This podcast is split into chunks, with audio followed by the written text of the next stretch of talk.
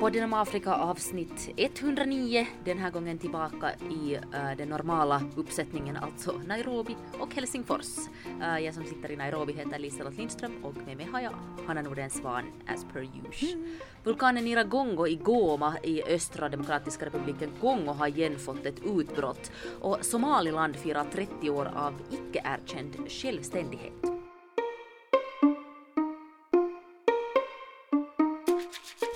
In a united Africa, there could be no frontier claims between Ethiopia and Somalia, or between Zanzibar and Kenya, Guinea or Liberia. My roommate saying to me, What kind of music do you listen to in Africa? Tribal? Let freedom reign. God bless Africa. I thank you. Men vi tar lite små nyheter först. Uh, Mali hade ju en militärkupp så sent som i augusti förra året och nu har det blivit en statskupp igen. Den interimspresidenten och premiärministern har blivit gripna och en militär colonel har satt sig på på högsta posten nu där så det går inte, inte så hemskt starkt nu för Malis demokratiförsök eh, och så här. Och nu har det kommit en ECOWAS-delegation till till, eh, till Bamako och försöker medla i det här och försöker se till att det ska bli en övergång till ett, ett civilt styre nästa år så som planerat men det verkar lite som att det inte finns så mycket vilja hos armén att, att det skulle bli så. Men det verkar finnas en vilja att kuppa, kuppa, kuppa. Mm, precis, och det har ju varit alltså äh, mycket så här att, att den här presidenten som nu har gripits så han kickade ut lite arméfolk ur, ur interimsregeringen och det gillar inte armén då så de svarar så här. Sen har vi också en sån annan oppositionsgrupp som heter M5 som vi tror jag har talat om tidigare mm. säkert då i samband med den där kuppen förra hösten och de har nu också varit, varit missnöjda och, och liksom ja det har, det har varit mycket så här bubblat under ytan när det gäller Mali så det blev lite så här ska, man var så här jätteförvånad när det kom en sån här nyhet men det är inte tragiskt för att det har varit så, så jättelänge så jätteoroligt och, och just man vet ju att sådana här sån här maktvakuum eller sån här liksom osäkerhet så vem gynnar den? Och det gynnar förstås sådana här icke-statliga terrororganisationer och grupper som försöker destabilisera. Mm.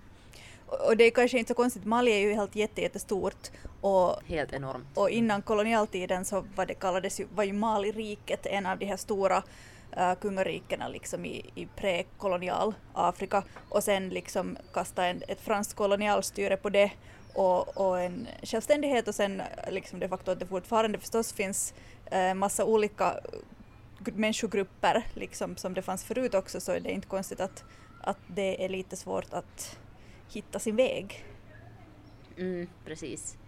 Och, men det är, det är på något sätt så tragiskt för att Mali just har haft en så fin historia och eller sådär stor, stor, har varit ett, ett storhetsrike eller vad ska man säga. Mm. Och nu liksom så är det så svårt att få det att att bli till någonting. Men ja, som sagt, där finns ju tuaregerna där i norr och så har det kommit in lite vapen och islamister från Libyen och allt sånt här. Det är en veritabel soppa. Timbuktu är ändå fortfarande ett sånt, en stad som jag jättegärna skulle vilja besöka. Oj gud, på tal om Timbuktu, det här kanske räknas lite som en sån här, uh, vad du kallar mininyheter, miniämnen just.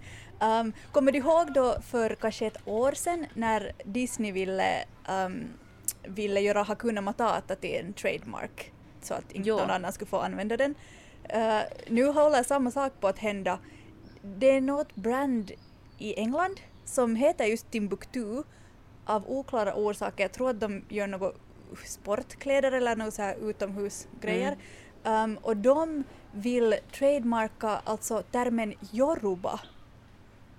Och det är så märkligt för Yoruba är ju då alltså, förutom att det är en folkgrupp uh, och en hel kultur så är det ju också ett språk och som talas av mm. miljoner av människor. Det, det, jag förstår inte hur, va? va? hur man tänker att man har liksom rätt att göra det. Jag tycker att man ska kunna börja, ska vi börja trademarka typ England och Frankrike. English. Ja mm. exakt, mm. bara liksom Paris. Vi, vi trademarkar London, ingen annan utom vi får använda London. Nej alltså det är otroligt. Men vad, vad, hur, vad är liksom, men de har inte, kom väl inte så hemskt långt med den? Eller hur Jag, tror att de har kommit ganska långt med den innan liksom människor, för de flesta människor som är Yoruba var sådär att ursäkta vänta, uh, började reagera på det. Jag har följt med det här på Instagram så, så jag har inte um, jätteutförlig information, jag har en eh, så här korta snuttar följt med det. Men det verkar vara någon sorts pågående grej och, det har kastats fram lite eh, så här stämningshot och sånt. Men Okej. jag vet inte, jag, jag orkar nog inte göra något annat än himla med ögonen för det här. Vad ska jag säga? Att nu, förlåt det här mitt träd som brukar knarra knarra nu här bakom mig som vanligt så hoppas ni står ut.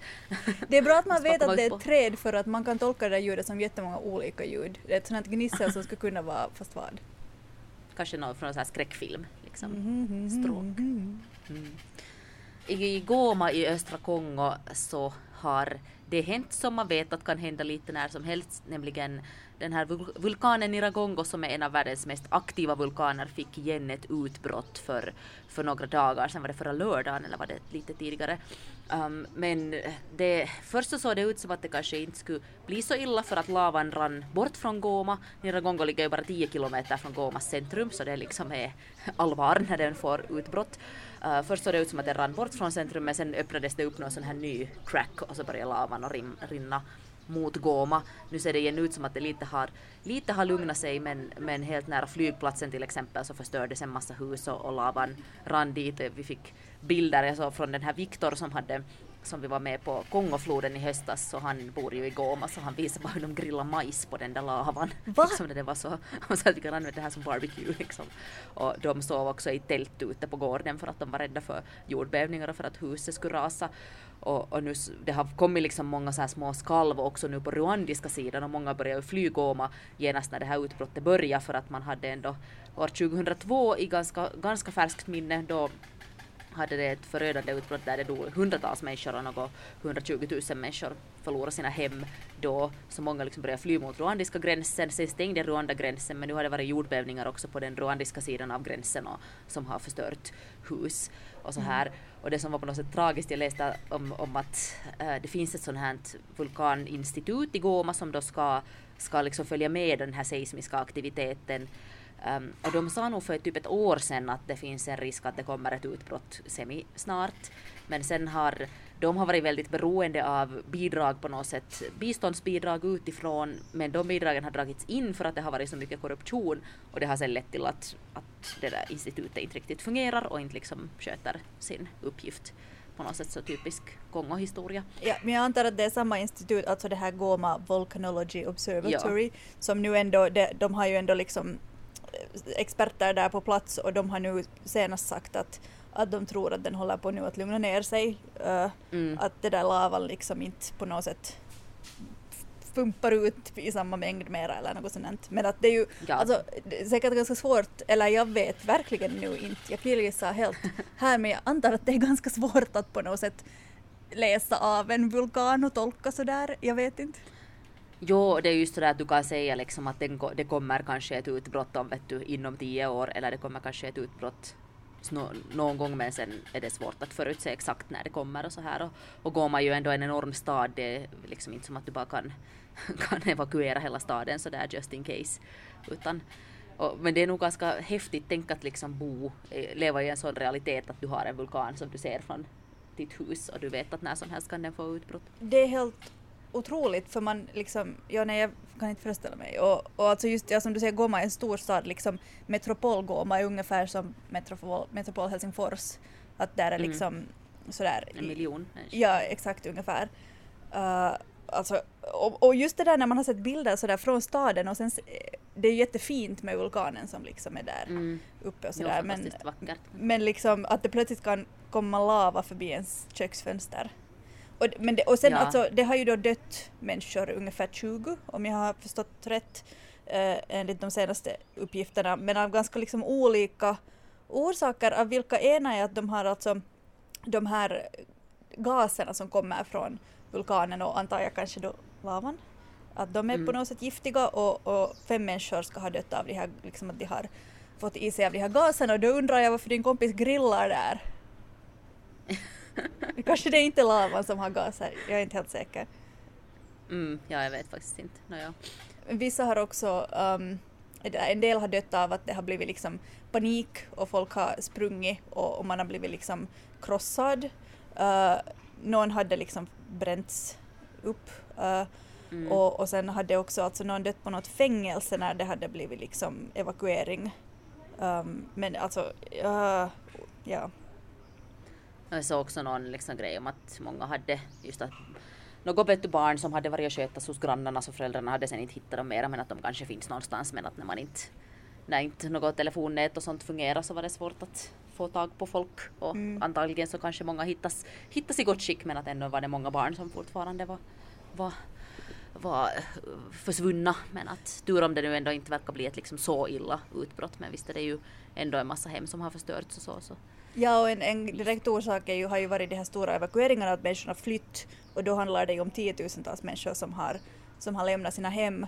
Och, och visst, alltså många människor har flytt till, över gränsen till Rwanda, för går man ju liksom på andra sidan ja, Det var det att Rwanda sen, de började liksom och, de började fly dit men sen stängde Rwanda gränsen. Ah, just det. Um, precis. Men du har sen folk flyttat alltså då från den här Gisenyi-staden på rwandiska sidan för att där är, är, är jordbävningar så, så det liksom seismisk aktivitet pågår fortfarande i området. Mm, jag tänker bara på liksom Vesuvius när jag tänker på sådana här utbrott och sådär mm, just att städer totalt för, förstörs exakt. Men sen, sen jag menar Eyjafjallajökull, en annan vulkan med svårt namn, eller Kongos, äh, Nyaragongo är kanske inte lika svårt, men äh, då, det påverkar ju flygerna då och inte, inte mm. kanske lika mycket människor på plats. Mm. Ja, som de facto om jag nu får vara besserwisser så ska det visst uttalas Eyjafjallajökull. Ante mig Island. Vi går vidare. Vi går vidare. Det har kommit en sån här stor rapport, i och för sig inte alls väldigt uh, överraskande men desto mer tragiskt um, om hur mycket pengar som Kongo just går miste om um, på grund av korruption kring de här gruvrättigheterna. Och vi har väl talat om den här eh, israeliska um, businessmannen som heter Dan Gertler som liksom han, han äger så mycket olika rättigheter i Kongo. Liksom, han är typ miljardär på grund av att han tjänar så mycket pengar på de där gruvorna. Han var bra tjommis med, med uh, Joseph Kabila och har liksom via honom lyckats få en massa kontrakt som är på något sätt väldigt skumma och väldigt höljda i dunkel och nu försöker, försöker Chisekedi lite luckra upp allt det här och, och, och få liksom få så att de där pengarna skulle gå till Kongo och inte skulle gå i fickorna på korrupta utländska företag och business Men alltså Kongo har liksom förlorat två miljarder dollar i, i, på, på de senaste 20 åren. Bara i sånt som borde ha gått till staten i vinst från de här gruvorna har gått, gått till typ den här Dan Gertler och hans kompisar. Och, och liksom man tänker vad, vad, vad, man skulle kunna göra med två miljarder dollar i ett land som Kongo. Så bara för att liksom lite, lite lyfta upp folk ur fattigdom, satsa på hälsovård och utbildning och allt sånt här. Och nu också så, så, så, så tror man att, att om de, de nästa 20 åren så kommer just den här Gertler att tjäna typ 1,76 miljarder på, på, på sina koppar och koboltprojekt i Kongo. Pengar som då kunde gå istället till den, till den kongolesiska staten. Och det är då ett sånt här projekt, eller liksom en sån här grupp av NGOs som kallar sig för Kongo is not for sale som har gett ut, ut den här rapporten och försökt då igen sätta mera press på på att, att någonting måste göras åt det här.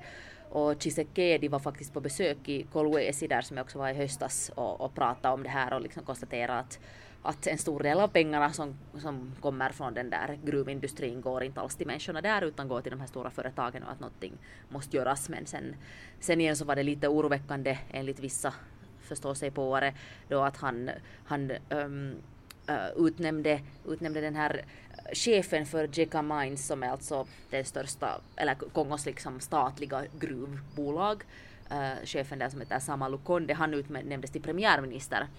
Uh, om du minns att det var, det var ju ett litet sånt här att mm. premiärminister röstades ut på grund av att han var Kabila-kompis så nu blev istället då Jeka Mines uh, chef, premiärminister och, och liksom en del är lite bekymrade att leda det här då till bara mera statlig korruption och att pengar går liksom till att folk, att liksom det blir mera mera de här politikerna som sen igen drar nytta av de här gruvprojekten och inte, inte människorna. Men det var en väldigt lång intressant artikel i The East African tidningen om det här, men väldigt tragiskt. Ja, men, men hur, alltså, kan, men, eller vadå, hur ska det här ändras på? Och Chisekedi försöker ändra på någonting men, men går, betyder det att det sen bara går i någon annans fickor istället för den där israelen? Nå, i värsta fall ja, så gör det så, men att, men att Ja, men det, jag, jag, måste säga att jag är inte liksom helt insatt i precis hur alla de där rättighetsgrejerna funkar och det är ju en orsak är ju att den där hela businessen är så jättemörkig. Uh, eh, ingen berättar någonting, alla de här kontrakten är inte på något sätt öppna. Att man vet inte vad, vilka pengar som går vart. Men liksom kongolesiska staten säljer i princip uh, rättigheter för gruvdrift och sen liksom då de här företagen som, som driver de här gruvorna så sen ännu liksom att där finns många under underleverantörer som på något sätt äger underrättigheter och så här och han är då en, en väldigt stor stor uh, dude inom, inom just det här att han äger liksom jättemycket royalties för mm. olika gruvor. Just det, och, det, och jag förstår också på den där East African-artikeln just att, att något av de här kontrakterna med hans uh, företag ska väl snart förnyas och där skulle väl då staten ha, kongolesiska staten ha en chans att inte förnya dem. Precis, och Chisekedi har just försökt att... Ja. Men det stod också att han, att han har i två år försökt liksom häva något av den här Gertlers olika kontrakt men har inte liksom lyckats, lyckats med det och där är också oljekoncessioner vid Albertsjön just på, på både liksom på, på den kongolesiska sidan då när vi talade om förra veckan om det här oljeröret. På den ugandiska sidan så där liksom samma, så han äger något, något koncessioner där också eller något utforskningsrättigheter. Mm något sånt. och så. jag kan tänka mig att det finns en lång kö av människor som är redo att skriva under vad som helst för kontrakt, inte minst eh, i Kina, för att få mm. tillgång till liksom, det som hela världen älskar, alltså den där kobolten. Japp. Så att det, men ändå sådär lite kanske bra att man nu talar om det här öppet på statlig nivå, att presidenten mm. besöker stället och säger att det här är fel, så det kanske är ett bra första steg på något sätt. Vi har kommit fram till veckans person. Vem är det? Han heter denna vecka Ahmed Ismail Hussein Hudeidi, också kallad The Founding Father of Somali Music eller The King of Oud. Inte en så pjåkig titel, ja vad är det? Mm. Oud är en, ett sånt här instrument som också kallas för korthalsluta. Ett päronformat stränginstrument som härstammar från Mesopotamien men som sen spreds till Mellanöstern.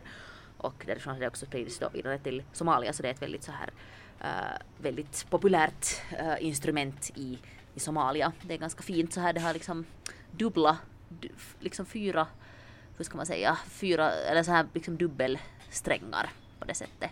Nå, ni får googla. Jag tänkte att vi börjar med att spela upp lite musik från när han spelar en sång som heter Urhojo och det är Armanta, den här kända somaliska musikern som sjunger.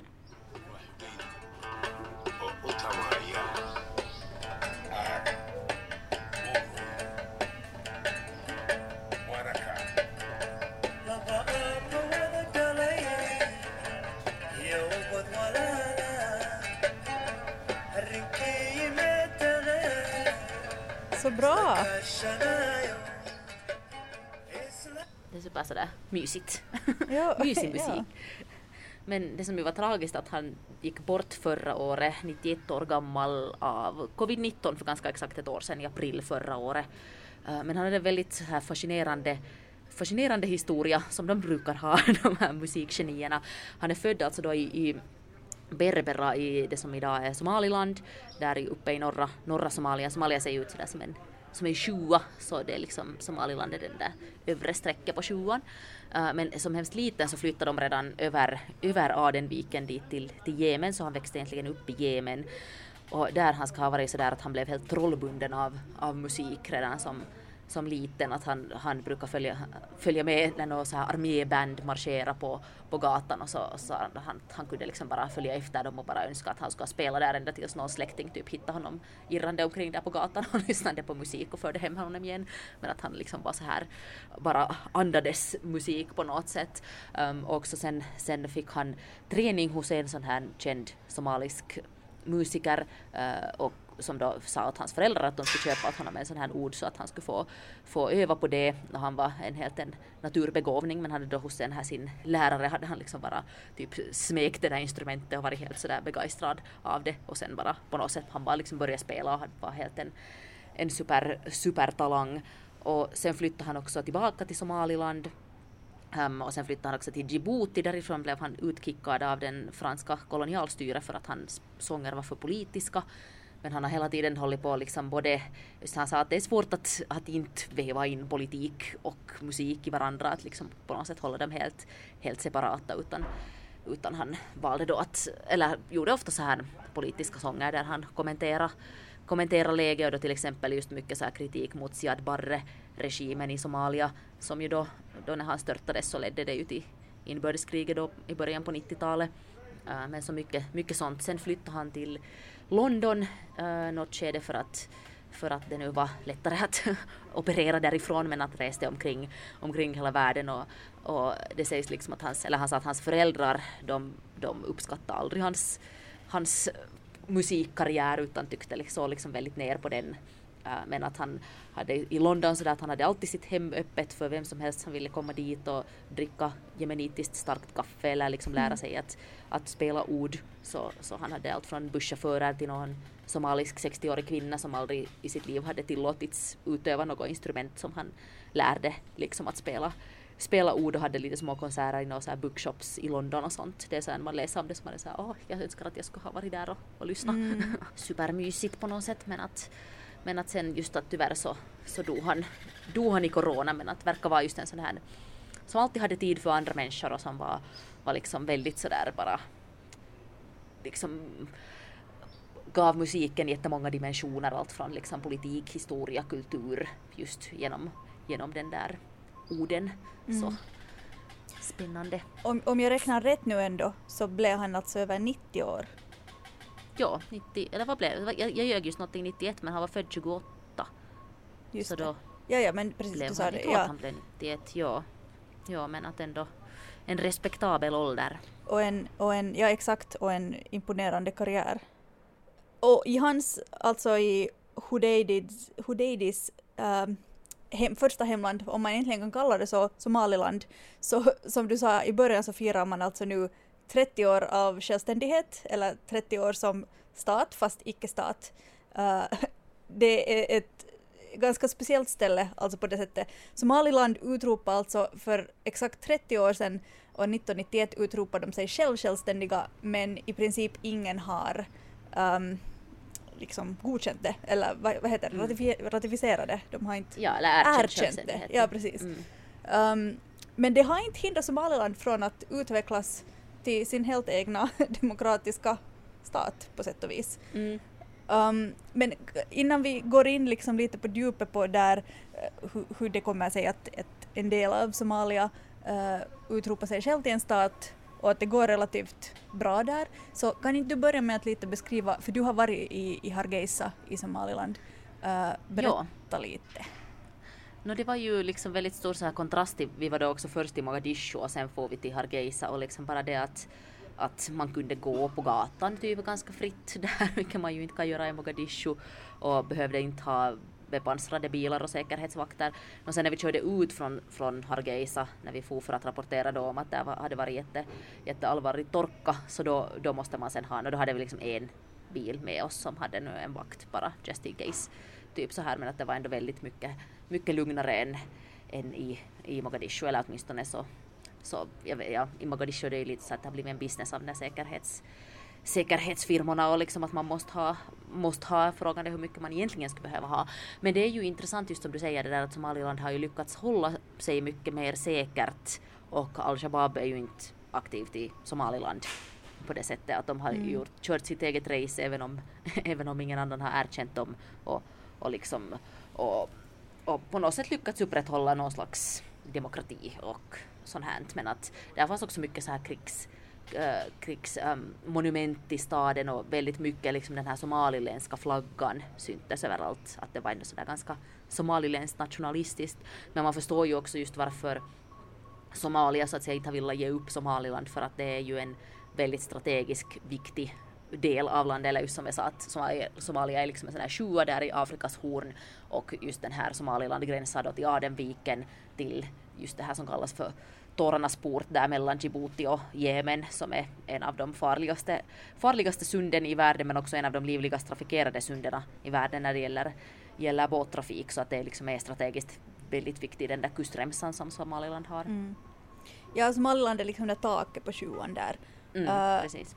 Och, och alltså orsaken till att det blev så här i ett nötskal är att um, under kolonialtiden så, så härskar ju Italien över Somalia, men, men det som idag är Somaliland, uh, så det hörde till Storbritannien, eller det var ett så här, uh, det var under Storbritannien, och, och de två kolonialmakterna in, vad ska man säga, um, och de två kolonialmakterna satt liksom sin egna prägel på styre eller de, de valde att utveckla sina, sina kolonier på olika sätt.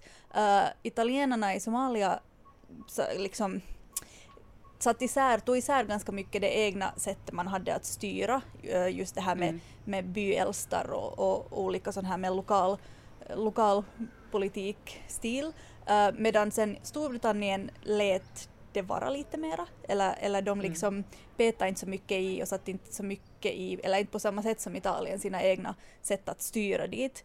Uh, och sen då uh, på 60-talet när um, båda områdena turvis blev fria från sina kolonialmakter uh, så började de redan då liksom utvecklas ganska mycket åt olika håll och sen um, just no, som du sa, Barre dök ju upp 69 och efter det så så har det inte varit så mycket, många lugna stunder i, i det landet. Um, men medan allt det här liksom bråket höll på så, så var Somaliland liksom lite, höll på med sina egna grejer där uppe i norr och, och liksom gick inte så mycket med i allt det här som, som pågick i övriga landet. Det, det liksom, de här byälstarna som hade fått behålla sin makt lite mera under kolonialmakten eller kolonialtiden uh, fortsatte att att kommunicera och, och liksom bygga sitt område och, liksom utveckla sig själva äh, där uppe. Äh, så att sen då 91 så beslöt det området att nu, nu vill vi göra en, vår egen grej äh, och, och utropa då sig själva till en stat som ingen godkände. Um, men det som jag tycker att det är intressant, African Argument har, har skrivit, eller det är en, en forskare här som har skrivit uh, en analys på det här nu så här till ära av 30 år av, av självutropad självständighet. Och han skriver att, alltså att um, då när Somaliland utropade sig själv så var det inte så mycket internationella hjälporganisationer som åkte dit eller började liksom blanda sig desto mera. De höll sig liksom till Somalia-delen där det pågick en mer mm. aktiv konflikt. Och det betydde att de fick liksom jobba i fred där uppe i, i Somaliland och att man så här i efterhand nu kan titta på det och säga att, att det kanske var en ganska bra sak att internationellt att det inte blandade sig så mycket utomstående i den där för att sen fick de liksom utveckla just då sin egen demokrati på sitt eget sätt. Och det har funkat relativt bra. Det, som du sa så är det ju, um, finns det, speciellt där i östra delarna som är dit mot Puntland, um, så finns det grupper som, som vill att Somaliland ska vara en del av Somalia, det ska vara ett enat Somalia och, och det liksom har mest varit en klan som har haft mest makt um, också där. Men, men ändå jämfört med, med Somalia så har Somaliland utvecklats på ett annat sätt och, och på ett mer stabilt sätt kanske. Mm. Och det är just den här kritiken mot bistånd, att, att det liksom lite förslöjar eller inte, inte tvingar så att säga ett land att själv utveckla sina institutioner och bygga upp liksom en starkare så här socialt kontrakt så kanske det här är ett litet bevis på att det är så ibland. Mm. Och, och det har alltså varit flera stycken demokratiska val, eh, ledare har bytts ut i Somaliland, eh, de har liksom då sitt eget parlament och en egen president, eller som de då själva upplever att är sin egen president. Och det ska vara nytt parlamentsval faktiskt nu på måndagen, den sista maj. Okay. Så vi får, det har inte varit sedan 2005. De har försökt, det har liksom skjutits upp. Att trots att, att makten har bytts flera gånger så har det varit ganska långa perioder av, av samma människor i makten. Um, mm. ja. Men det är ju många av, av den politiska eliten i Somaliland kommer ju från Norden eller från Finland och Sverige Mm. äh, tillbakaflyttare som, som liksom har ställt upp. Vad var det, det var typ förra presidentvalet så var det ju en hel handfull av kandidaterna som hade kommit från Finland. Annat. Och det var också då under det här uppbyggandet av Somaliland som, som ett eget land så kom mycket pengar också från diasporan, eh, från Mm. somaliländare, människor från kanske just Hargeisa-området ursprungligen som sen hade flytt eller flyttat utomlands och, och tjänat lite pengar så, så de har liksom fått mycket resurser från det. Mm. Grattis Somaliland, 30 år. Ett, ett inofficiellt grattis. Vi har fått jättemycket, eller inte jättemycket, men vi har fått flera lyssna, lyssna mejl. Jag ska inte överdriva nu, men att, men att vi har fått lyssna mejl och jättefina sådana som har gjort oss alldeles superglada. Och sen var det också ett, uh, ett mejl med en fråga. Anna, vill du ta upp det? Mm. Um, uh, Jessica undrar um, vad vi anser om, om fadderskap. För att hon har hört i ett av våra allra första avsnitt att Hanna, inom parentes tror jag det var, ja det var det helt säkert, uh, inte gillar att privatpersoner åker ner som volontärer i, landet, i länder för att hjälparbeta. Och sen så har hon då kollat på Instagram-sidan No White Saviors som vi flera gånger har pratat om. Eh, och säger att hon har fått dåligt samvete för att hon som vit äh, svensk kvinna skulle räknas som en white savior eh, när hon i sin, det här skriver hon själv alltså, i sin naivism tror att hon gör skillnad med att ge pengar till organisationer och att hon har varit fadder och fått go- god kontakt med sitt fadderbarn eh, via brev. Och vad tycker vi? Borde hon skämmas är alltså frågan här. Och det tycker jag absolut inte att hon borde skämmas, såklart inte. Eh, eller hur? Nej, absolut inte. Man ska väl inte skämmas för att man vill att- hjälpa.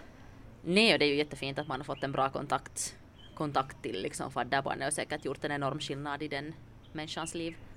Exakt, och jag tror att man kanske skulle få skämmas mer om man inte skulle vara öppen för att uh, få mer information och lära sig som den här personen uppenbarligen försöker och gör, vilket jag tycker att det är fantastiskt. Um, för att tanken här är väl kanske då att, att liksom uh, det är hälsosamt att, att lite kanske bli ifrågasatt och, och lite kolla upp saker när det kommer just till sånt här fadderskap, hjälparbete och ställa sig frågor som, som hon uppenbarligen har gjort, att liksom vem är det som egentligen får den här hjälpen, vem är det som gynnas, varför vill man hjälpa? Um, Mm. och, och det är ju det att det är inte alls så svartvitt som att, som att det handlar om att hjälpa en annan människa när det handlar om ehm, den här maktstrukturen som blir till när vita europeer um, dyker upp och, och ja, hjälper eller tror att de hjälper människor som, som kommer från andra länder, uh, specifikt då Afrika. Och jag tror att det är ganska komplicerat. Um, det finns absolut säkert sämre och bättre sätt att göra det här. Men jag tycker att, att poängen är kanske här att det är hälsosamt att ställa sig frågan att varför? Varför vill just jag skicka pengar just till de här människorna? Och, och vad är den här bilden som har målats upp som har fått mig att göra det? Mm. Vart går de pengarna i praktiken? Och har det några effekter eller någon sorts um, påverkas någon annan av att man gör den här gesten? Mm. För de som kan finska så vi hade ett intressant äh, avsnitt just i, på Yle finns det en sån här podd som heter Mistä maailma puhuu så, så där pratade jag förra veckan om, om just utbildning och liksom vad det, vad det liksom innebär att skol, utbildning kostar, att skolorna kostar här och hur det påverkar påverkar afrikanska samhällen och sen var det också ett avsnitt från USA som också pratar om det. Det är nog inte direkt med just så här att, att liksom uh, ja, eller liksom att lite problematisera kanske just det här att om man utifrån kommer och finansierar allting och inte, inte tvingar så att säga staten själv att bygga upp institutioner och bygga upp en stark, stark utbildning att, att vad det på något sätt innebär och att just att kanske man kan, det pratas ju mycket sådär om att Finland ska komma med utbildnings, um, liksom att sälja sin, sitt utbildningskunnande snarare än, än, än, pengar. Och sen var det också en nyhet om att, om att eh, här, i, här i Kenya så börjar man att använda finska, finländska liksom modellen för eh, vad heter det, varhaiskasvatus, alltså förskole eller så här barnträdgårds modeller i, i de internationella skolorna i, i Kenya. Och det är ju förstås en bra sak för att det är ju, Finland har ju en bra modell men där är det igen att det går bara till de rika människorna som får sen en bra utbildning som har råd att sätta sina barn i internationella skolor. Jag nu spårar jag lite ur här men att, men att eller det, det finns liksom att ingenting, just som sagt ingenting är svartvitt. Det är eh, liksom super, man ska hjälpa där som man känner att det känns bra och rätt för en för en själv och för den som tar emot hjälpen men att det är alltid jättehälsosamt att problematisera sin egen roll och sitt eget agerande. Exakt, och just den här att om man vill hjälpa, varför vill man hjälpa just afrikanska barn? Och det har ju att göra med, med att vi alltid har blivit matade den här bilden av att, att det är de som lider mest i hela världen och att det är just vi som kan hjälpa dem. Och det är en hälsosam sak att ifrågasätta. Och jag tror att just att alltså, um, jag vet att den här sidan No White Saviors på Instagram, som vit så kommer man bli ganska ledsen. Man kan må lite dåligt av att läsa den, men jag tycker att det är viktigt att försöka att inte sätta sig själv liksom i fokus där, utan istället bara lyssna, lyssna och lära sig. Och det är en ganska bra sida också, jag tror att de brukar hänvisa också till liksom undersökningar och, och forskning och så här. Och just sånt här att, att om man har kontakt med ett fadderbarn uh, så är jag ganska säker på att det finns alltså just forskning eller människor som vet bättre som har förklarat hur en effekt det har på ett barn att, att liksom uh, se en vit person som en välgörare. Nu, nu har jag inte, mm. kan jag inte själv hänvisa liksom till um, någonting direkt, jag har inte kollat upp det här. Men, men jag tror att det är en, en bra sådär sida att hålla koll på. Mm. Men vad tycker du, alldeles kort Hanna vill jag fråga ännu för att jag såg, det var här, jag tror det var World Vision, den här organisationen som hade nu försökt lite vända på steken men jag är lite osäker om jag tyckte att det var på ett bra sätt eller på ett dåligt sätt men nu så här att fadderbarnen själva får välja sin fadder på, liksom att man ska skicka in en bild på sig själv och så har de då en kortlek med vita face att välja vem de tycker ser kivogast ut och den får fadder. Jag tycker så här spontant att det låter som, vad heter den om det är greenwashing fast med liksom mm. så här PK-washing. Lite whitewashing. ja exakt, som, som, att om man, som om barnen skulle ha någon sorts bestämmande rätt över sina liv mm. eller ge dem någon sorts agens som kanske inte i verkligheten existerar. Men jag tycker att um, det här var ett så ett roligt mejl att få eftersom den här personen som skrev det um, var så konstruktiv i sina frågor och, och liksom eh, villig att, att lyssna och lära sig, vilket jag tror att är jätteviktigt. Exakt. Tusen tack för mejl Jessica och ni andra får också supergärna skicka mejl till exempel till poddenomafrika.gmail.com eller skriva till oss på Facebook podden Afrika. Så finns vi förstås på Instagram också, podden Afrika där och på Twitter finns jag, Lisa Lindström och du Hanna Nordensvan som våra privatpersoner.